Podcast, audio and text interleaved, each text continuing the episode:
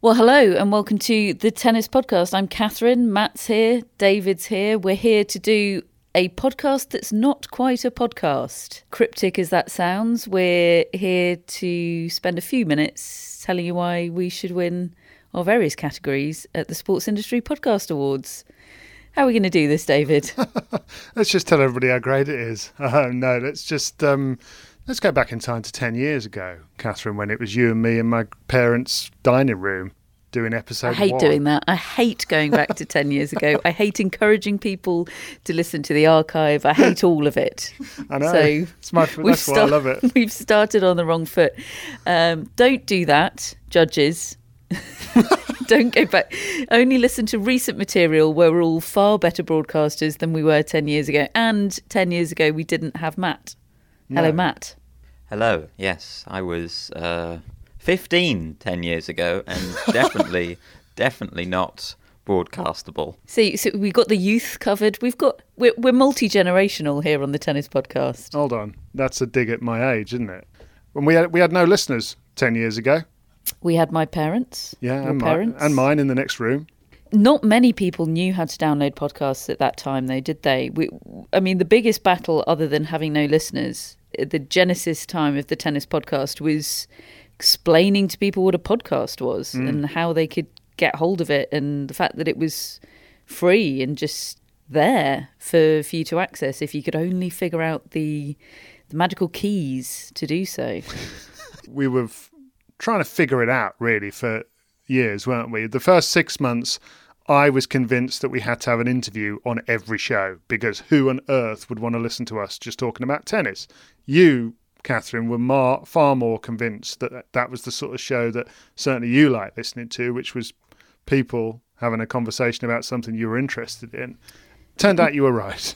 my favourite podcasts are. I mean, not that I never listen to interview podcasts, I do, but my favourite podcasts are where I feel like I'm in the room with friends who are better informed about a subject than I am. Um, and we can't all promise to, to always be better informed than all of our listeners at all times. We try, though. We watch enough tennis to to at least try and fulfil that brief. Um, Matt helps us a lot, Matt, in that department. and the rest. We, we had a week the other week without Matt on. Oh my word, did we struggle? We how we managed about what was it? We did f- six years before somebody handed Matt a microphone and said, "Right, Matt, what do you think about Karen Khachanov?" Um, and our lives changed for the better. But that was the thing. I was confident in my understanding and knowledge of tennis, but what I quickly realized when you did hand me a microphone is that a podcast is so much more than just having a knowledge of a subject. It's actually about the sort of on air chemistry. And you two had worked together for what, more than 10 years probably at this?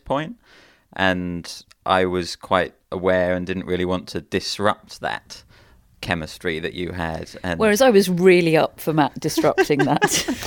Someone w- come along and disrupt it. We'd probably had a bit of silence between Catherine and I in the period leading up to that because we we sometimes fall out ever so slightly, not not majorly, but Matt's Well, Matt sit Matt sits on awkwardly. Yes, Yeah. I've witnessed some some arguments on Zoom, in person, and WhatsApp. yeah. Yeah, we we've we've been on a journey, haven't we? I mean, not only over the last ten years, but over the last eighteen months. Of course, as everybody has, but our podcast journey has deviated quite considerably over the course of the pandemic, hasn't it? I mean, we we started a series called Tennis Relived in order to keep up the podcast with regularity during all lockdowns, all periods where sport was on hiatus. Our we're shown such loyalty by our listeners. We crowdfund the podcast and have done for a number of years, and I think that model allows for you know the loyalty and commitment of our listeners really to to come across. And you know, I during that period, I felt very reliant on my favourite podcasts and the familiarity of them. Um, so I, I think we all felt that we really wanted to provide that for our listeners. Um, so we kept it up. We all did watch alongs of uh, matches from the past. Uh, David's a big fan of the 90s, so we did a lot of sort of living in the 90s, which was which was great fun, and we managed to keep the podcast up more than weekly, didn't we? In fact, we we somehow managed to increase the frequency of our episodes during a pandemic, during which tennis stopped. Yeah, that that I think somebody had told me before the pandemic that that would happen. I would have thought it was going to be impossible. And even looking back on it, I slightly shudder at the at the concept, the idea of it, because when the pandemic came along, we'd been producing by then weekly for about three years, and we'd also been producing daily at the Grand Slams for for three three or four years by then. In fact, longer than that, five years. I think we started doing them in 2016 daily at the Grand Slam tournaments. And we get crowdfunded up front in 2020 and they'd put in £85,000, which is an incredible sum, and 1,500 more and more people had, had done that. And suddenly we were in March left with no tennis to talk about, no live tennis whatsoever. And that was scary because we'd promised this product and we do not even entertain the idea of not delivering what we've promised. And so that's why we came up with Tennis Relived. We also offered a refund to everybody because they weren't going to get what we'd promised them.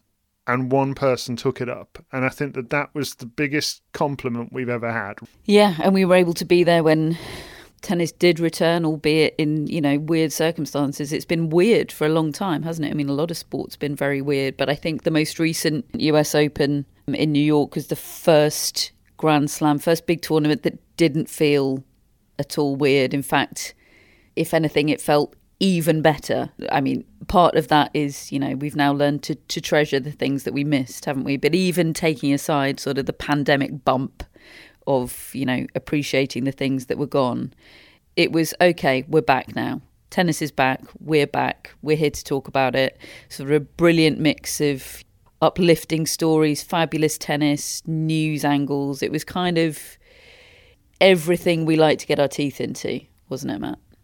Yeah, and I think that's been the story of the last year, really. Tennis has been like a vehicle for us for so much more conversation. You know, yes, we get into nitty gritty of forehands and backhands, but more often than not, we're actually talking about how a sport navigates and survives a pandemic and mental health issues in in sport and the role of the press. These are really big topics which seem to crop up so often in tennis, which which we find ourselves covering. And yeah, I think that regularity and reliability that we've managed to maintain over the last year is important because tennis tennis is a hard sport to follow all year round. It's look, I could check my live score app now and there is a tennis match happening. I guarantee you.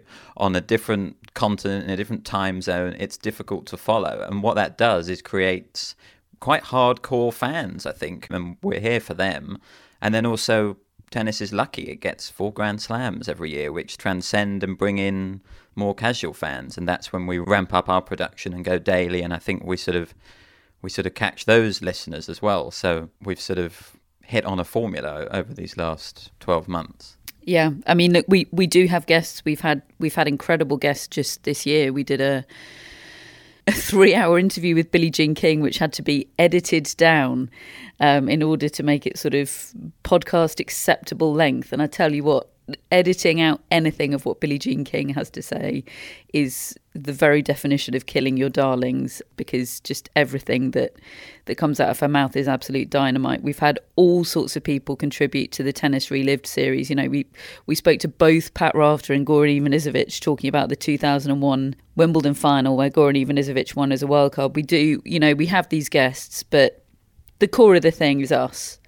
And I think I think what comes across, or hope what comes across, is that that we love doing this as much as people love listening to it. It means as much to us as it does to our listeners, and I think I think that's why we have the relationship with them that we do, the listenership that we do, and you know, it's a commitment. We do this a lot. We do it at a bare minimum once a week, every single week throughout the year. Tennis doesn't really do an off season, it doesn't really bother with one of those.